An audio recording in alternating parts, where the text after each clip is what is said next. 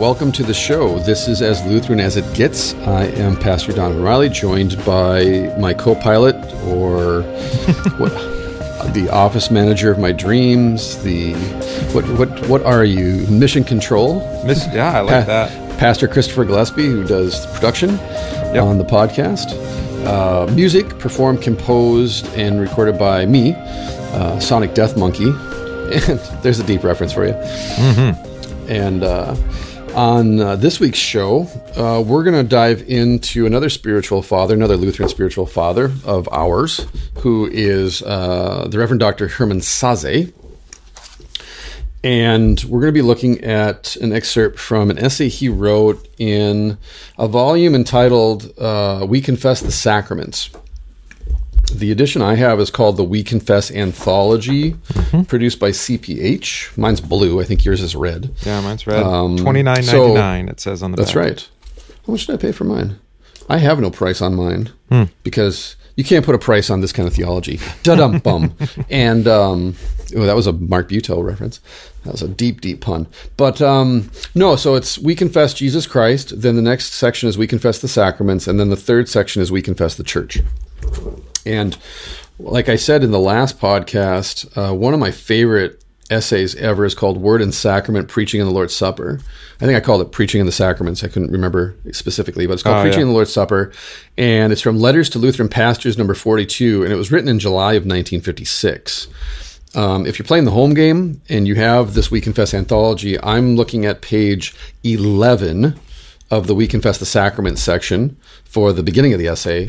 And we're going to be in section four, uh, page 21 in the We Confess the Sacrament section, uh, which begins with What is our task in view of this state of affairs? Because just a quick and dirty summary what Sasse is doing is he's critiquing St. Augustine's or Augustine's um, definition of the sacrament or sacraments.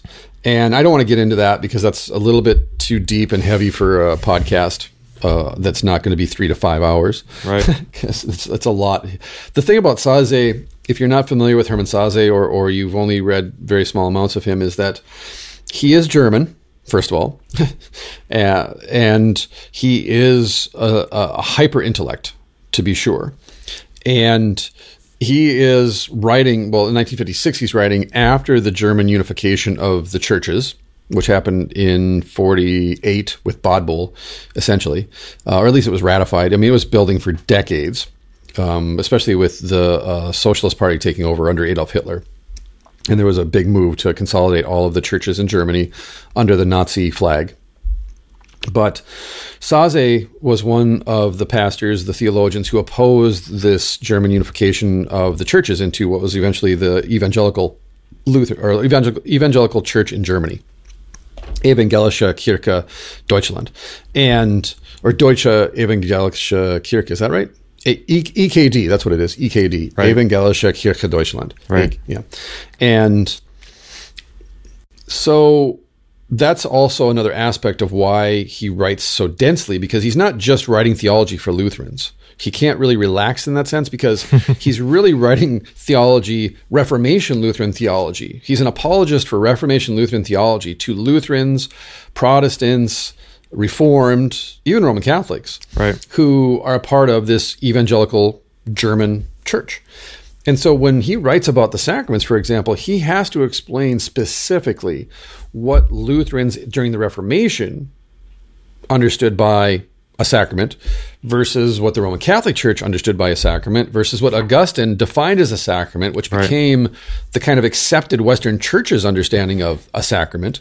So he has to critique all of this stuff just to get to what he wants to say about the sacrament as being like the true biblical understanding of the sacrament or what the confessions teach about that lutheran confessions so he can get super dense for sure especially like in um, this is my body which is you know a benchmark of of sacramental theology writing um, but the nice thing about this essay on preaching in the sacraments is it's it's kind of that whole of this is my body condensed down into one essay Yeah. um, So what was his what was his aim with this letter? Who was he talking? He was talking to Lutheran pastors that Mm-hmm. were in this unionized church. Is that right?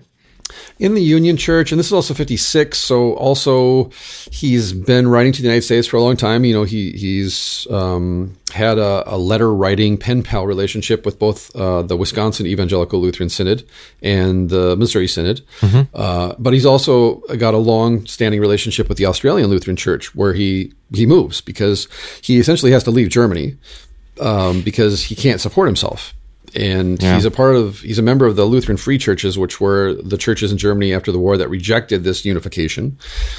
And so he couldn't get hired though because he never became a brown shirt either.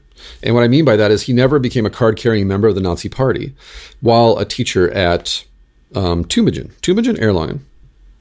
Erlangen. He was yeah. at Erlangen because okay. he was with Elert. He was there with Elert. Oh, okay. Uh, in Althaus. Um, I think it was. Ugh. Could you Google that for me? It's for those who are listening. This isn't at night. We're recording during the morning, and I'm still waking I could, up. I could put up pull out what Lowell Green's book on the Erlangen theologians. Just Google it. It's just Google it. Well, that, that I thought he taught at Erlangen because he taught at Erlangen because they wanted him fired, um, but the dean um, basically defended him against the Nazis uh, who wanted him fired because he wouldn't sign. He wouldn't sign. He wouldn't become a card carrying member of the Nazi Party. Um, and there's a famous story where after the war, yeah. when Sasse was walking down the hallway at the university, all of the students and professors turned their backs toward him in the hallway um, because they saw him as being a traitor, which is mm. for for those who said that they only signed, you know, eh, under pressure because they didn't want to be arrested or put in a concentration camp. You know, after the war ended, there were still many people who were very bitter towards Sasse for never like becoming a card carrying member of the Nazi Party and supporting the government. And so, as a consequence, he had to go to Australia for a job, and he yeah. stayed there. And he basically he did. He founded the seminary there. Right. Um, he unified the Lutheran Church in Australia, which is sadly now breaking apart um, and becoming divided all over again over women's ordination. Um, I think homosexual marriage and, and, ordination and gay rights. A lot of the stuff that that was going on in the Lutheran Church in the United States in the late '80s, all the way through the '90s into the early 2000s. Right. Um, so, so, your your answer is at age 25, he was ordained in Berlin at St. Matthew's. Yep. Served in Brandenburg, then went spent a year as an exchange student in the U.S. and that's correct. And 25, 26, yeah, Hartford Theological. Yep. Got his master's degree there, and then came back to teach at Erlangen. Mm-hmm. Um, and that was the ecumenical yeah. movement, of course, which then got bound up into the socialist stuff. Didn't yeah. sign Barmen in 34 and immigrated in 49 uh, to Adelaide. So so yeah, so he's writing this essay from Australia. Mm-hmm. That was the question. So yeah, that was the question. So essentially, he's writing to Lutherans. He's trying to unify in Australia. He's trying to unite these two churches, these two Lutheran bodies in Australia, and writing to the United States and writing back to Germany to friends in Germany who are members of the Lutheran Free Church to encourage them and hopefully strengthen them in their resolve to not, you know, give in to this ecumenical movement to compromise their theology, especially the sacramental theology, for the sake of the unity of the church. Yeah. And you can see that to this day, right? I mean, especially in the United States nowadays, there's a constant push to homogenize and become just another, you know, just melt into the stew and, and get, you know, um, as far as be you know Christianity is concerned, I think culturally we're becoming more and more tribal. But as far as the church goes, though, yeah, there's the constant push to be like the church down the road. Yeah, regardless of what their denomination is or or what they're doing or who they are, anything. Um, and so when we get to section four, then I'll skip over the, uh, the, his critique of Augustine, even though it's gold, because um, it's so dense, and just dive right into something that he wants to address here which is again to begin to clarify now in section four to begin to clarify well if we're not following augustine and we're not going to kind of dissolve our, our sacramental theology as lutherans into this very generic understanding of sacraments um, with no real unique or specific definition that differentiates us not only from other christians but also christians from other religions mm-hmm. who you know we would use very loosely using the term other religions have their sacraments, their holy things. Absolutely. You know. Yeah. And that was the problem with Augustine in a nutshell is that Augustine essentially defined a sacrament kind of in an earthly way, I guess is the way to say it. And a sacrament like is like it was like a earthly means to try to right. provide access to God. yeah, like a sacrament is a sacrament is a sacrament.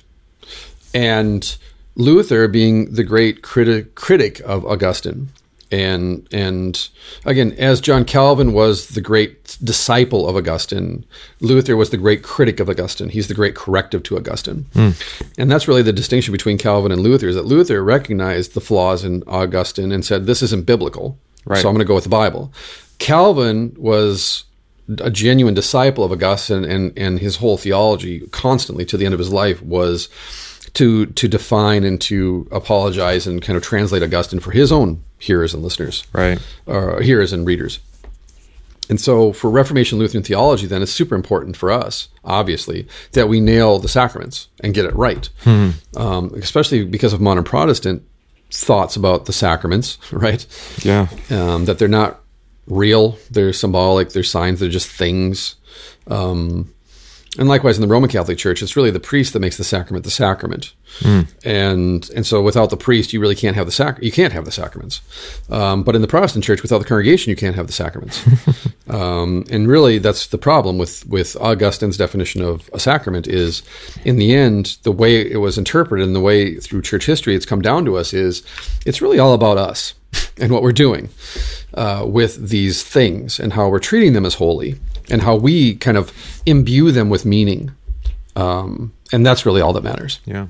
Was it Augustine then that would that kind of uh, would lead people to flatten the sacraments to to like try to say that baptism and the supper and absolution yeah they're all the same they're all they're all the same kind yeah. of thing they follow under yes. this big broad category and kind right. of lose the particularity of them right well I'll give you a good example um, if you're if you're an Augustinian kind of theologian, I'll give you a good example because what I'm about to say will irritate you immensely.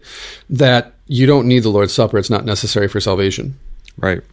But you do need baptism because right. baptism is necessary for salvation. Now, how dare I say that? Well, one, because Luther said it, I didn't say it, um, and I will find the reference, uh, but because I know someone's going to ask. But more importantly, biblically, right?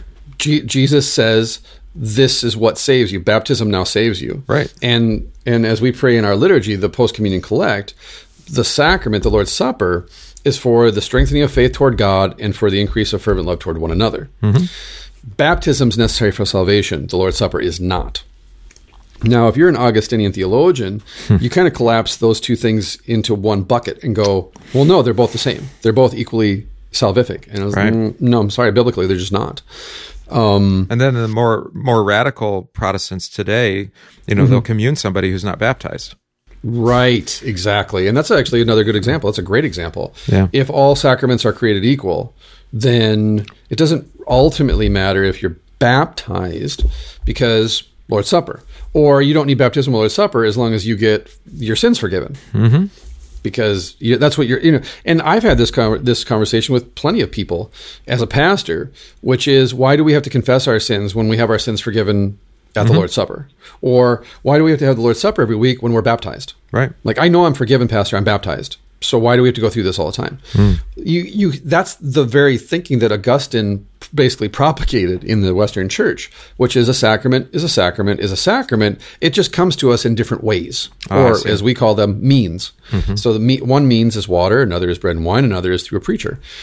The problem is then take away the preacher you know what what happens then? Or take away the water what happens then? Or take away the bread and wine what happens then? You know what's the importance of god's word for right. the sacrament? Right. Or like luther says in the beginning of the large catechism on the sacrament of the altar you know even a scoundrel even an atheist can can administer the, the sacrament. I added the atheist part obviously.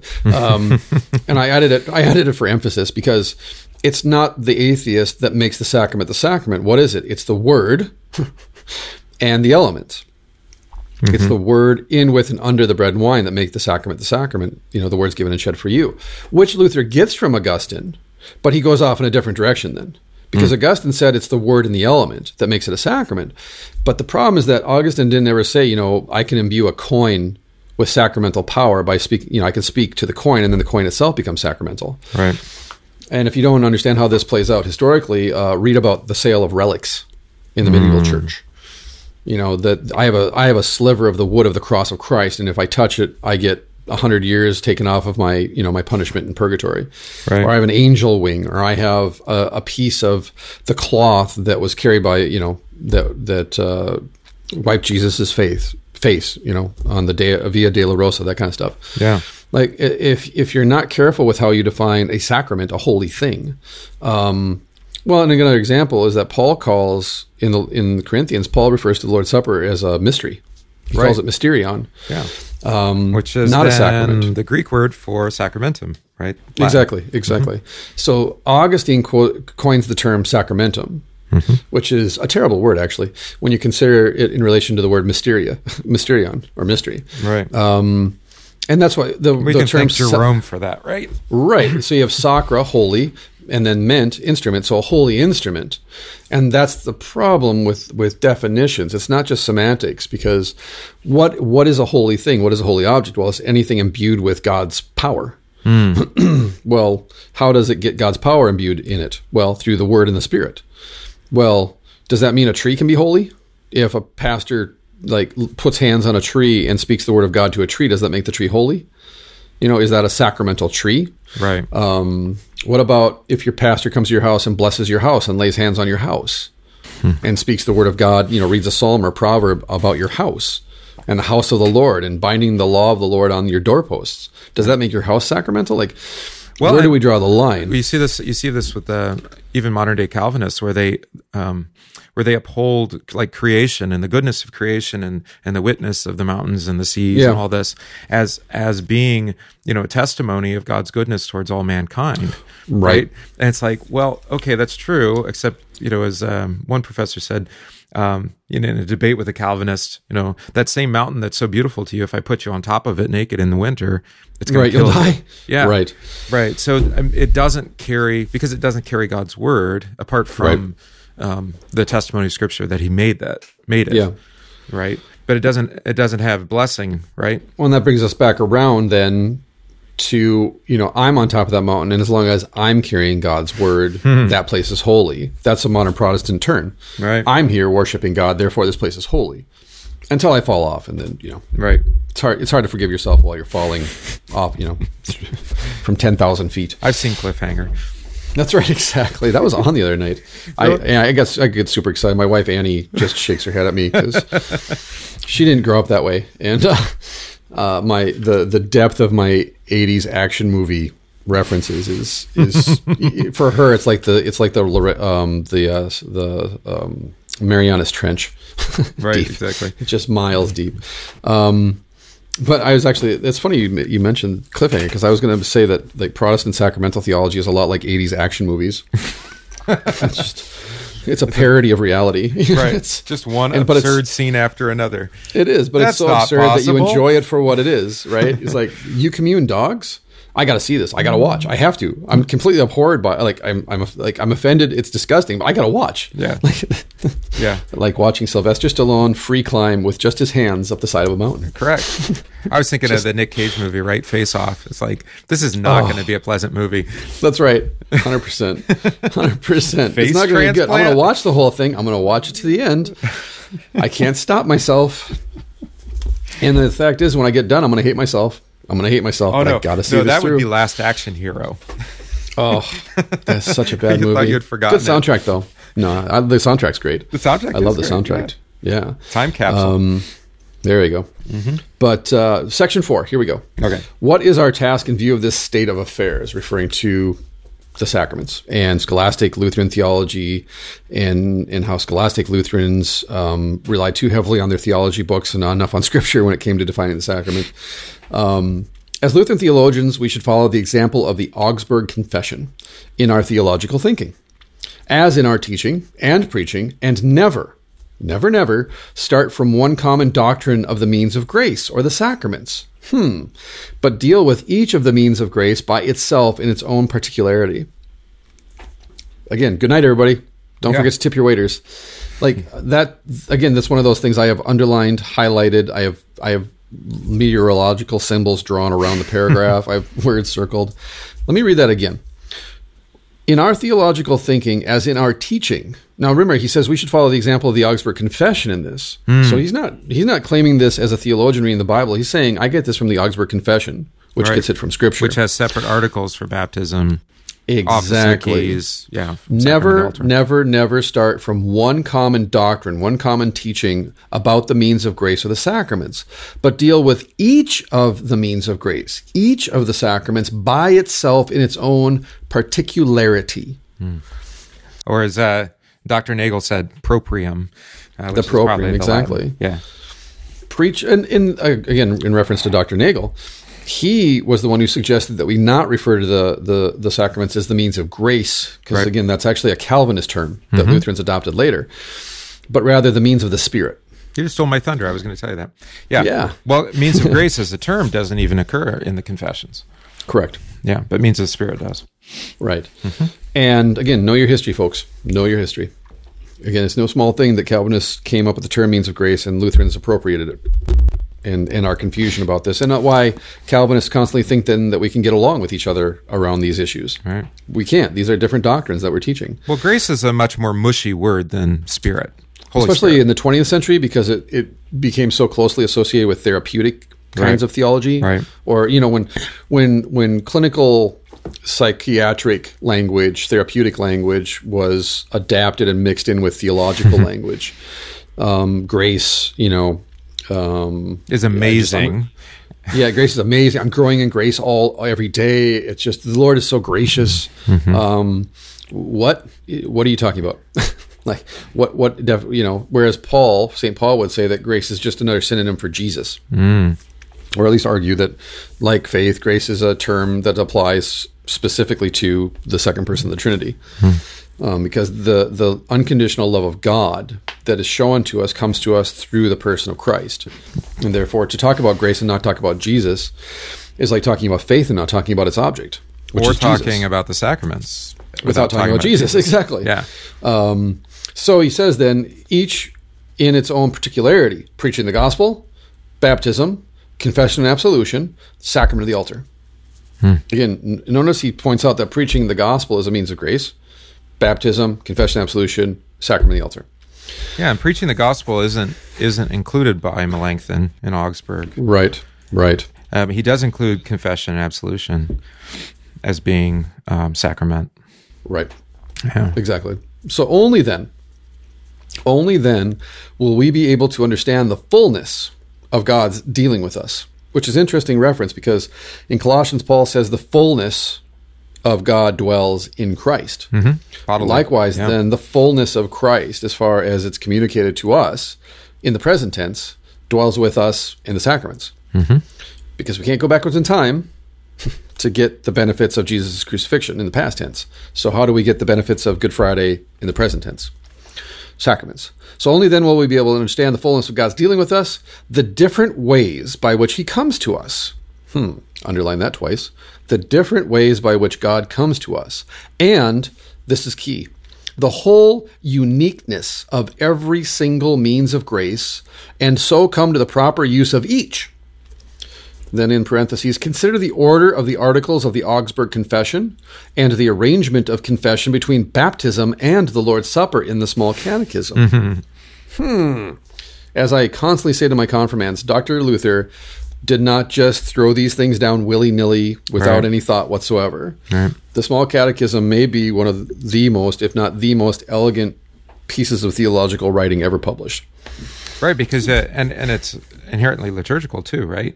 So we confess mm-hmm. our baptism in the name of the Father, Son, and Holy Spirit. And we confess our right. sins, and then we hear, and it leading leads us to the preaching of the we hear the gospel, and it's preached, and our sins are forgiven thereby. And then, of course, that leads to the sacrament, and that's the order of, exactly. of the Christian life is all Bound. And we come to the end of the catechism, which is where he summarizes the table of duties, our vocation, mm-hmm. which brings us right back around to fervent love toward the, neighbor. Yeah.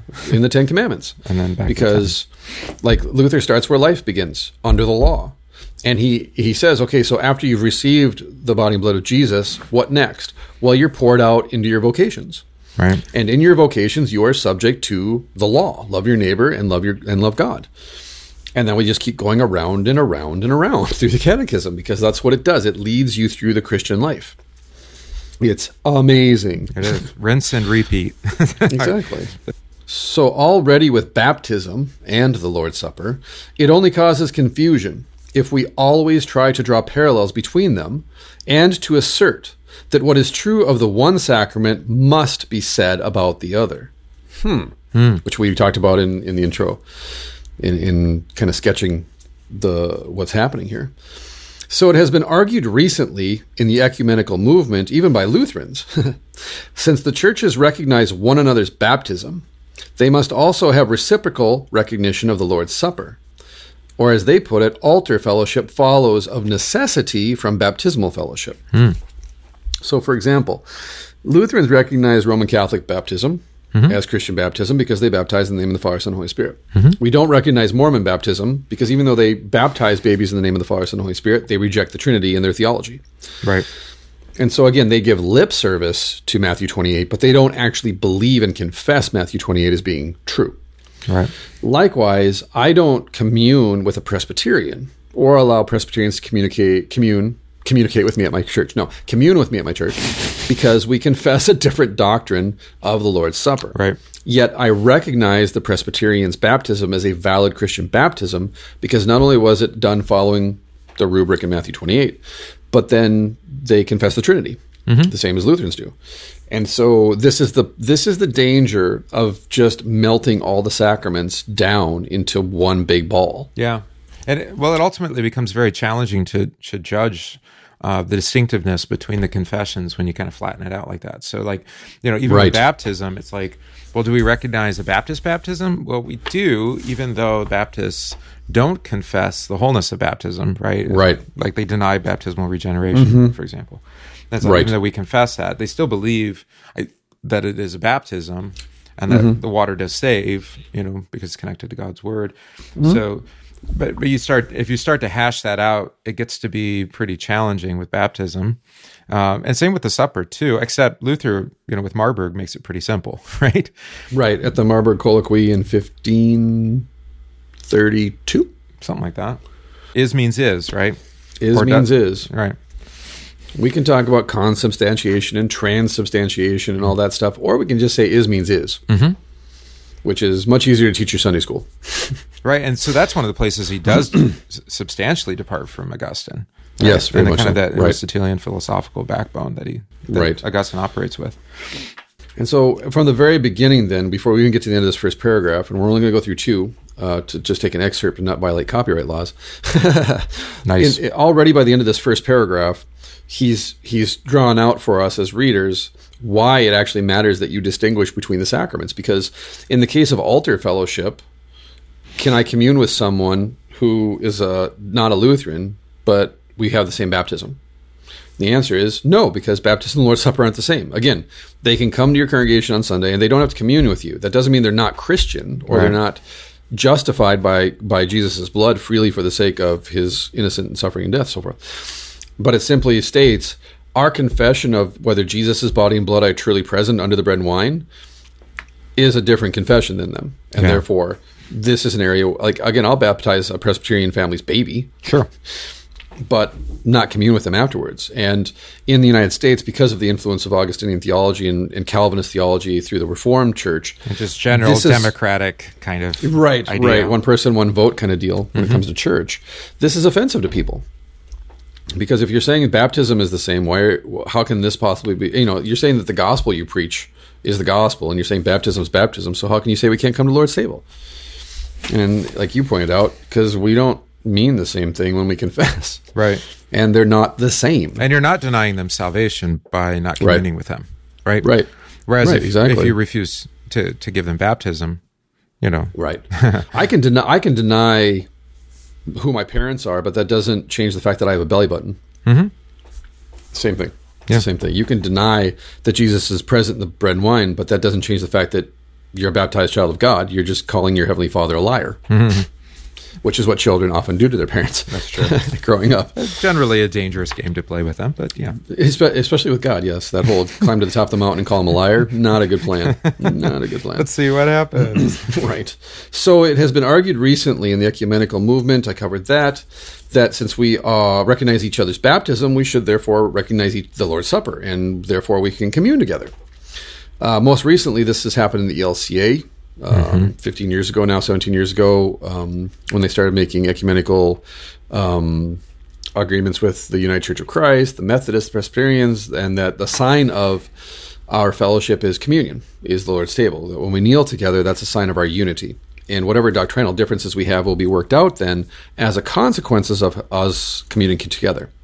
Oh. Which is cart before the horse thinking. Mm-hmm. But rather, the Lord's Supper is the goal of ecumenical conversation, not the thing that like gives birth to it. Yeah.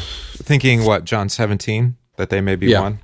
Right, exactly. Yeah. So as long as we as long as we're seen as being united, we're united and whatever problems we have will be ironed out in the future. Versus, hey, let's iron out our problems and reconcile so that we can sit down at table together and break bread as brothers and sisters. Right. And I think that's a, that's an important statement to make to people when you're saying, you know, regards to closed communion or wh- whatever you want to call Right. it, Right. that, that the goal is not to deny you the sacrament. Right. That's not why we're making this particularity. That's not why It's we're actually to bring you to the sacrament. Yeah, exactly. We want you to, to confess with us what the scriptures say. Right, exactly. Mm-hmm. It's not the LCMS confession, it's not the Lutheran confession. It's the biblical confession, and therefore, as a consequence of it being biblical, it's Lutheran and LCMS. Right. Or what, or WELS, or ELCA, or whatever Lutheran confession it is that we're looking at and pointing at, and going, is that at the biblical confession? Right, which uh, is an important note for the those following along at home that your uh, outward, ec- you know, ecumenical, your church fellowship, even if it calls itself Lutheran, does not guarantee its faithfulness. Right, exactly. Even if Exactly. it's LCMS, I said that. There you go. Denominations are a recent invention, so again, know your history. That's right. And it gets us in trouble. It just does. It often gets us in trouble when we lack clarity Right. about these types of things. Well, it's also a way of denying like any kind of um, uh, what do you want to say internal authority, right? So you, I, I don't need to listen to my pastor because the LCMS says blah blah blah. Right. Like, right. mm, your pastor might be wrong, and LCMS might help you reveal that in their outward statements or whatever. Right. Mm-hmm. Or it could be the other way around. Uh, Maybe you should sit down with your pastor and study God's word. together. Right. Again, as Luther said, councils can err, meaning Mm, absolutely. men men are sinful, and therefore men, when they're sitting around talking theology or writing theology, can err. They can make mistakes. They can say or do the wrong thing. It's actually something I do quite often. Yeah. That's thus the Wait need minute, for wait a minute. constant Pastors constant apologize. And, I know, right? Repent. They confess their sin. That's why I've, that's why I've memorized uh, baptism in the catechism about daily contrition and repentance. I need it daily. So we continue then. Baptism and the Lord's Supper, as immeasurably great as each of these sacraments is, and as much as they cohere, referencing 1 Corinthians 10 1 and following, also the baptismal practice of the early church on Easter Eve, and even the custom of the medieval church of giving infants the Lord's Supper, at least in the form of consecrated wine right after baptism, are simply not the same. Hmm. Let me read that again because there's a parenthesis in there in a biblical reference. I'm going to. So, baptism and Lord's Supper, as immeasurably great as each of these sacraments is, and as much as they cohere, they're not the same. Mm-hmm.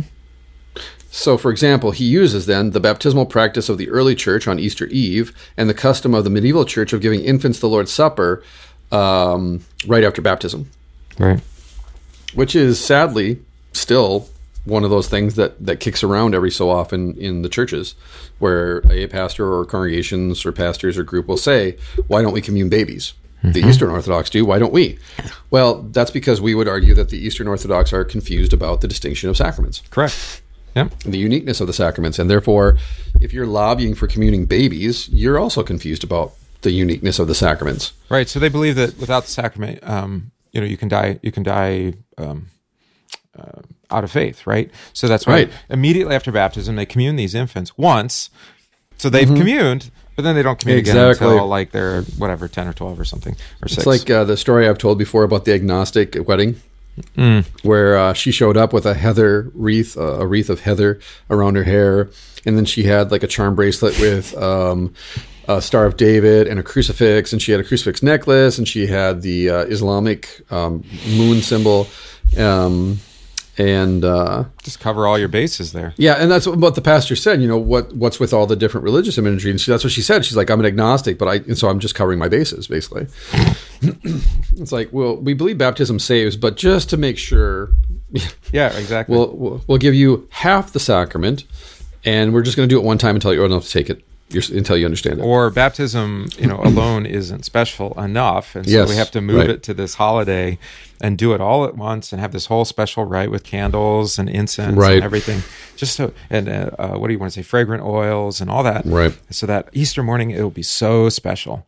Right? Exactly. Exactly. Like, well, wait a minute. I thought it was a washing with word. And once we've come back once again to what we said earlier, which is notice how we want to make the sacrament about our doing mm. and our speaking and our our practices, our r- rituals, our traditions, and how we how easy it is for us to take God's word captive to our own desires. Right. For special, like you said, novelty is the old term for it, but you know, make it special. So you can't just baptize a baby. You got to have a baptismal gown and candles and all, you know, and the the maybe some salt, maybe some, you know, yeah. all the the seven marks and stuff like that. Which again, there's nothing wrong with that as far as signs go, as long as you understand that none of those things make the sacrament the sacrament. Those are just signs. Generally, in our practice, the sign is if, if you know if, if, the grandparents aren't there, right? Know, if they're living, of course. If the grandparents aren't there, then it really can't be a baptism either. Right. But to schedule it around when they can come. That's right. Exactly. Mm. But if we believed what, for example, Titus teaches mm. in Titus chapter 3 about regeneration and renewal in the Holy Spirit, we would baptize our babies as soon as they're born. Mm-hmm. Because again, baptism is different, as Sasse points out, than the Lord's Supper. Both are equally important, both are equally great.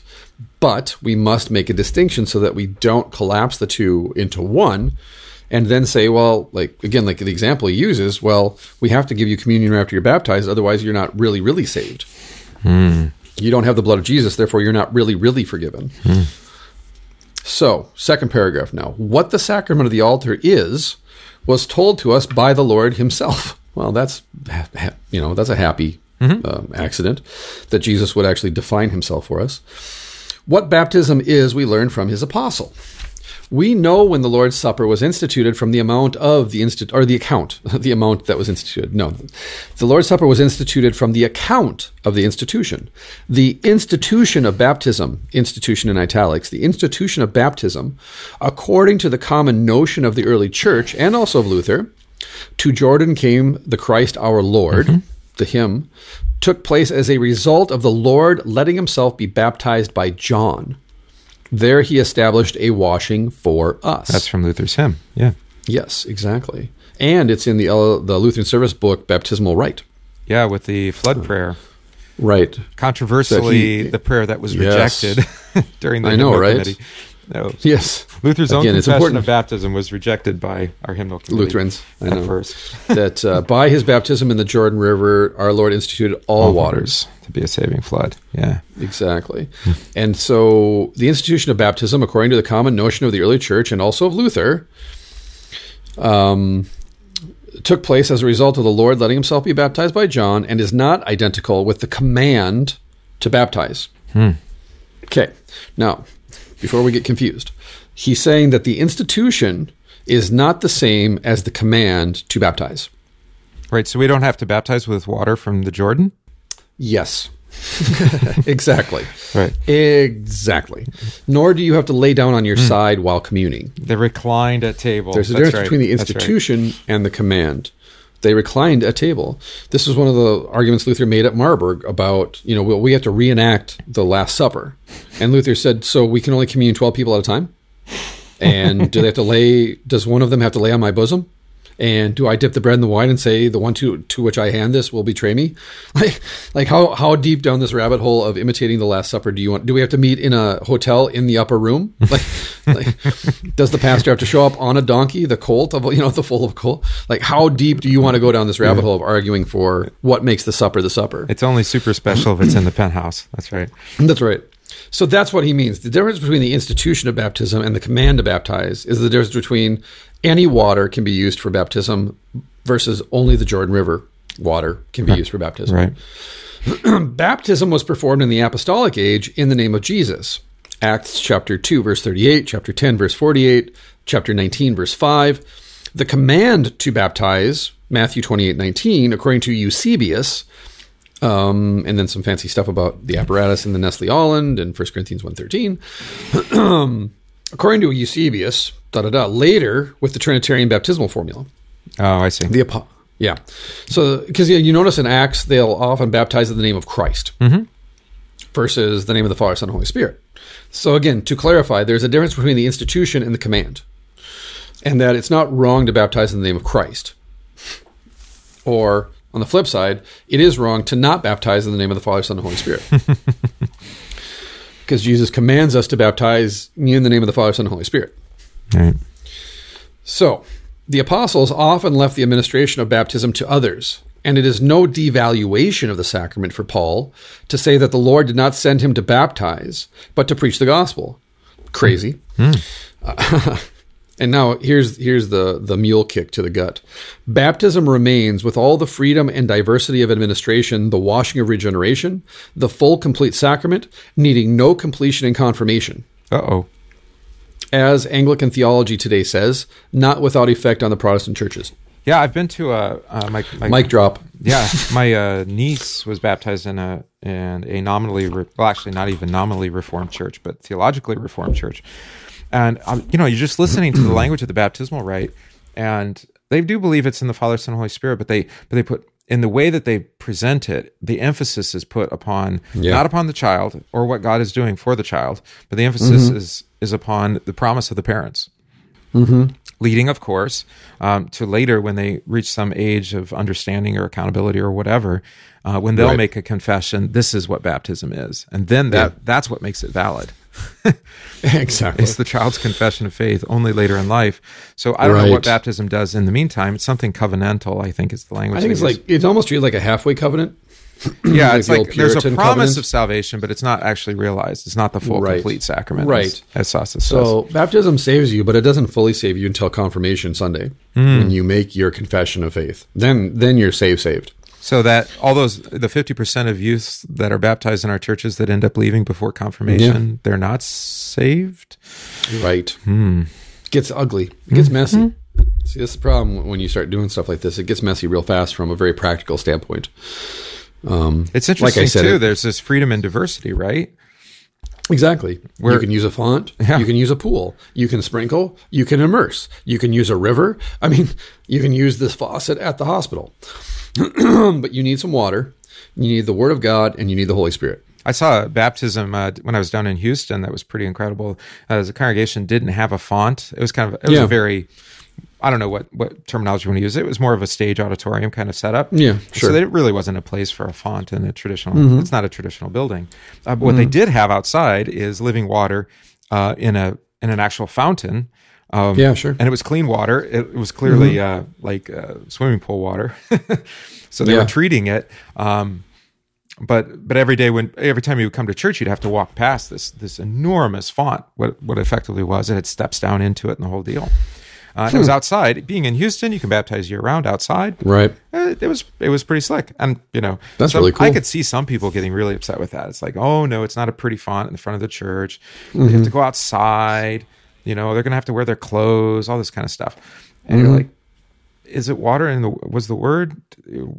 It was a baptism, absolutely. You know, it was, and exactly. it was, and it was cool because uh, that was a yes. that was a young person um, who had uh, been brought to church um, by another, you know, high school age person. Mm-hmm. Uh, had been coming for a while, and then because of really the disaster there in Houston from the hurricane, um, mm-hmm. you know, things kind of aligned for him. And that Sunday was there was a there was a call to be baptized, those who had not received the gift, and um, there was a confession of what that meant and what mm-hmm. you know what we believe, and and he's like, "What's to prevent me from being baptized?"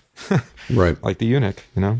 Well, and, as I again, as I've said in the past, um, for the Reformation Lutherans, baptism is confirmation. Mm-hmm. It's all bound in the together. very yeah. tr- confirmation of what? Confirmation of the fact that you're a child of God. Confirmation that you're a Christian. Confirmation that the Holy Spirit's at work. Confirmation that you've received the gospel. You're justified so forth and so on. Um, I think our so doesn't even our right our book even say that doesn't even say confirmation of baptism, or do I just add that? I think you add it. Ah, uh, well, that was a nice idea.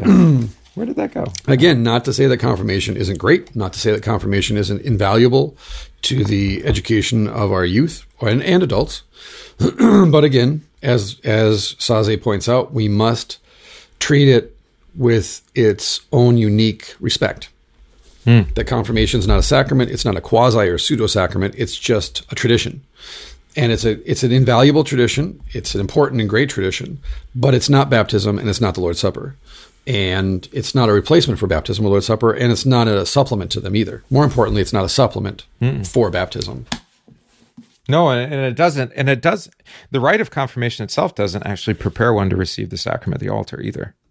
Exactly. Even though that's how it's often treated, right? As like, right. Well, now that I've made my confirmation, now I did, you know, deserve. I've earned the place at the table. Versus, he is truly worthy and well prepared who believes these words given and shed for you for the forgiveness of sins. Mm-hmm.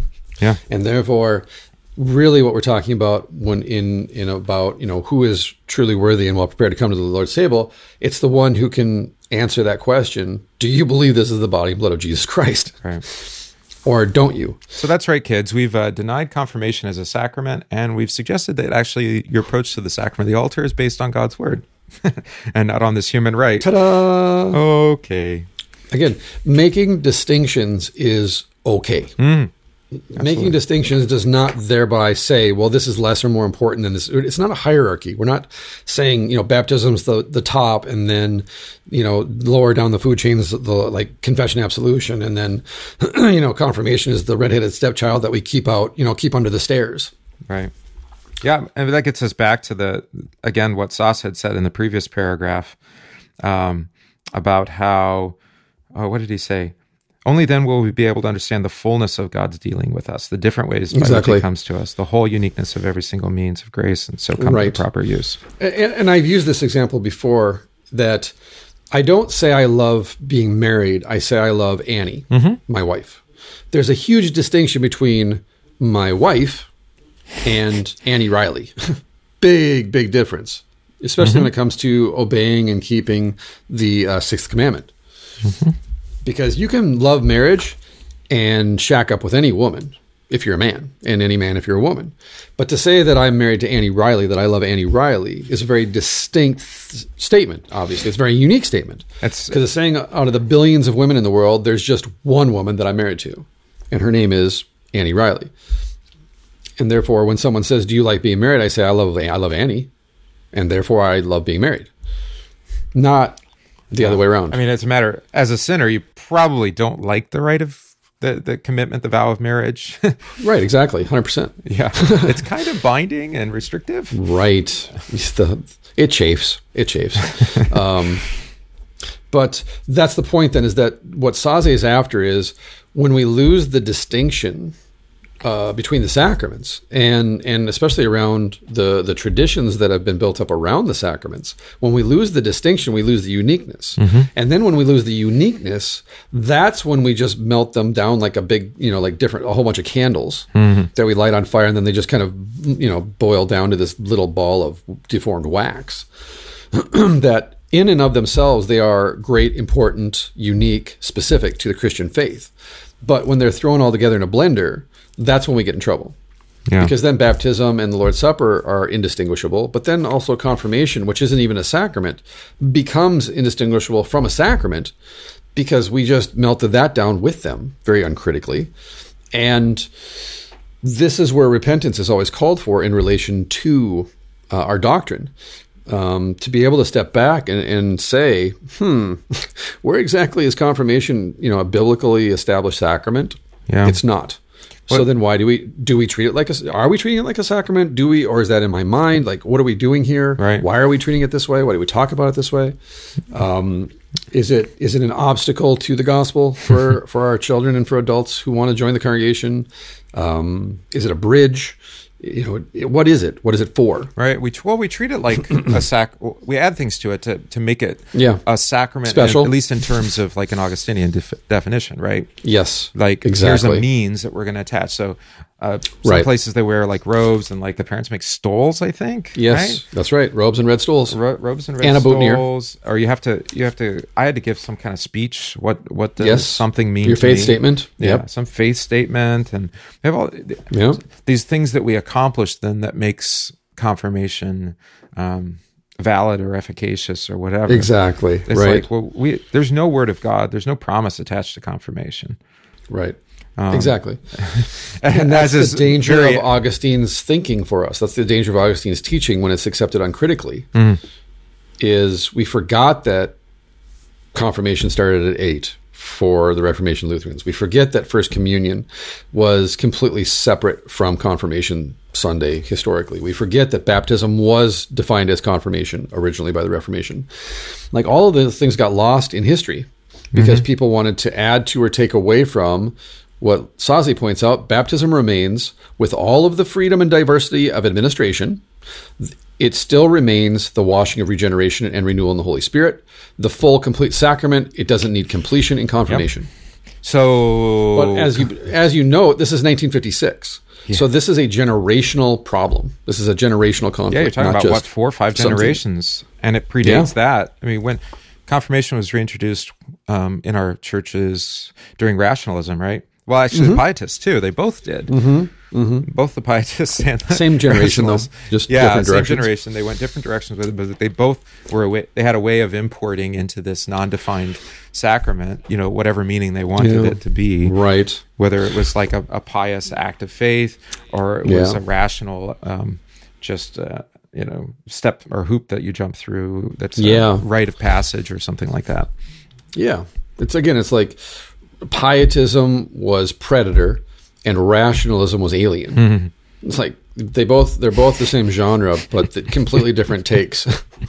but in the end, they came together and made a movie with both of them in it called Alien versus Predator. There you go. Which is exactly what happened to pietism and rationalism when it immigrated to America. Mm. it became the Lutheran Church in America. Let's make a movie together. yeah. It's a terrible movie. Um, but yet I watched it because again, absurd. So I, am gonna I'll, I'll, draw everything to a conclusion. Again, I encourage you to read this the whole essay. I, I try and read at least once or twice a year, just because again it's so dense, but it's so good. It's so important, especially for me as a pastor. In teaching Sunday school, in teaching confirmation, in teaching adult Bible study, in my preaching, in my pastoral care this is super important to be able to understand the uniqueness of the sacraments and what exactly the Bible teaches that they do. Mm-hmm. And why they do it, and why we do it the way that we do it, but also without not not losing the freedom and diversity of administration. Or the particularity of each sacrament right right. And not not hearing the word freedom and diversity of administration and freaking out because it sounds like he's saying well we can just do it any way we want. He's not what he's saying is whether it's in a river or whether it's at a baptismal font, so long as it's the Spirit and the Word of God in the water, it's the washing of regeneration, it's a real baptism, and it's a complete, full sacrament. And it doesn't need anything added to it before, during, or after. It is what it is. So at the beginning of section five, I just want to read this one sentence because it's so good. Mm. And it really sums up this, this section four. Where baptism is rightly taught, there the gospel is rightly proclaimed. The whole gospel is contained in this sacrament. Christ's death and resurrection, our dying and rising with him in repentance and faith, the bestowal already now of future heavenly treasures, eternal righteousness, innocence, and blessedness. Hmm. And then he says the same applies to the sacrament of the altar, and then he goes off defining that. Let me read that again. Where baptism is rightly taught, the gospel is rightly proclaimed. So no matter how good of a preacher your pastor is, if he does not teach baptism correctly, out of our confessions, then he's not preaching the gospel correctly. And vice versa, because the whole gospel is contained in baptism. Mm-hmm. Christ's death and resurrection is contained in baptism. Our dying and rising with him in repentance and faith is contained in baptism. The bestowal in the present tense of future heavenly treasures, eternal righteousness, innocence, and blessedness, which is taken straight out of the second um, article of the Apostles' Creed and the Catechism. It's the last sentence. Mm-hmm that we may live, in, live under him in his kingdom in righteousness, innocence, and blessedness. Or RIB, rib, for those memorizing that. um, but that's the whole of it. That where baptism is, the gospel is, and where gospel is, that's all of Jesus' death and resurrection. So why would you need to add anything to baptism if the bapti- if baptism itself is the whole of the gospel? Mm-hmm. It's the whole of Christ's death and resurrection for you. It's the whole of repentance and faith. It's the whole of eternal righteousness, innocence, and blessedness. You receive the whole Nothing Jesus left there, out. right? All exactly.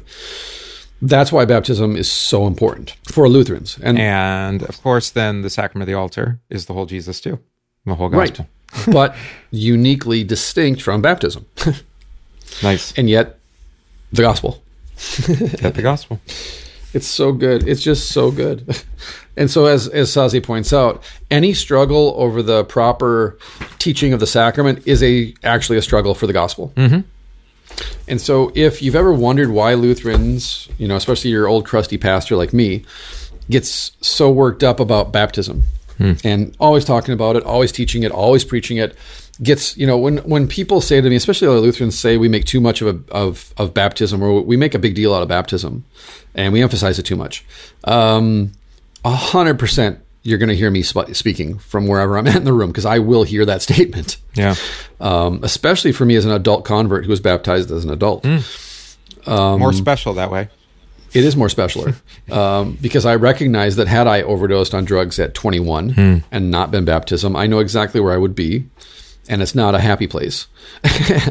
and so, not only is baptism that for me personally in my own piety that important because I recognize that, but also in the present tense, that's why I'm a Lutheran. Yeah. You know, the sacraments really are what make me a Lutheran in the end. Um, I can compromise on a lot of things for the sake of love. but when it comes to baptism and Lord's Supper, confession, absolution, the preaching of the gospel, uh uh not happening. No. You know, as I said, I, I said to a friend of ours, Pastor George Borghardt, um, I really wish I could preach a less forceful gospel or a less urgent gospel. I just can't. No. I just can't. For two Because reasons, right? Because one, that's what Christ has instituted for his church. And, Exactly. And then two, he's given you the command to do it. Exactly. Exactly. Again, I'd like to punch out and go home early, Right. But Jesus says my shift lasts into eternity, and I'm a gospel preacher. That's what I do. It's enough for the unity of the church that the gospel be preached in its truth and purity, and the sacraments rightly administered. Mm-hmm. That to compromise on the gospel would be to compromise on baptism, mm-hmm. but likewise, to compromise on baptism would be to compromise on the gospel. Right. And so, if you are talking with a friend or, or family member or something who says, I don't understand why you Lutherans make such a big deal out of baptism, just answer simply because the gospel is a big deal. Mm-hmm. because it's the for, it's forgiveness, life, and eternal salvation. So of course we make a big deal out of it. It's the whole of Jesus. Mm-hmm. Like saying baptism is not important, or that we make too much of a big deal of, about baptism, is the same as saying that you make too much of a big deal about Jesus right. Exactly. which is patently absurd and, and just stupid in general. It's just a really stupid thing to say. Well, unless unless you've been to one of those churches and um, the preaching of Christ is devoid uh, Right. in their practice, well, of course, then you you wouldn't Right. expect them to speak of baptism either. Exactly. Exactly. That's Mm-hmm. a great point. As, as we've talked about in the past, when you walk into a church, try and find the baptismal font. Mm-hmm. Locate locate the font, or like you said, which is that church in Houston, which I think is actually exemplary without having seen it.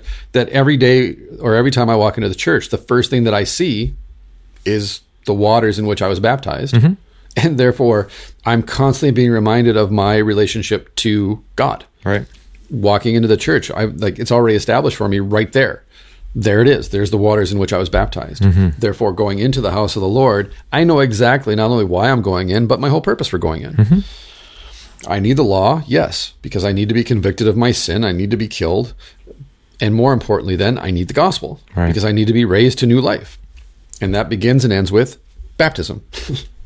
Jesus. that's the Al- jesus. Alpha and omega stuff. Yeah. exactly. Yeah. Good stuff. Yeah, it's fantastic. So check that out. And uh, as always, as I as always, as I said on the first episode, this is episode number two.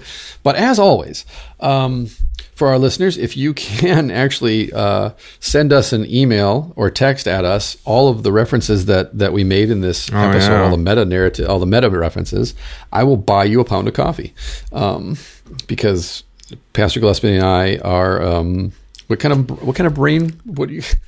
Um, if you ever see a picture of Nikolai Tesla sitting in a chair next to a giant steel cage that's emitting electricity, Yeah. that's essentially my brain. like that's that's really what my brain looks like. And Nikolai Tesla is sitting in a chair in my brain. It's just an explosion of electrons and synapses and neurons firing and pathways. Sounds And, uh, dangerous. it doesn't. Not safe. yeah. Not safe. So but curious. So yeah, Yeah. curious, and uh, it's it's always better to ingest that in small doses, uh, so you don't get in too deep. Yeah. And uh, But uh, yeah, so shout out to uh, our listeners, and I hope that you do that and take me up on my offer. Uh, shout out to Quest Protein Drinks. I'm drinking my, my protein shake this morning while we do this. Um, I have a protein shake every morning with my fats and my uh, creatine powder and everything. Stay healthy, folks. Mm-hmm. God gave you a body, it's a gift. Take care of it.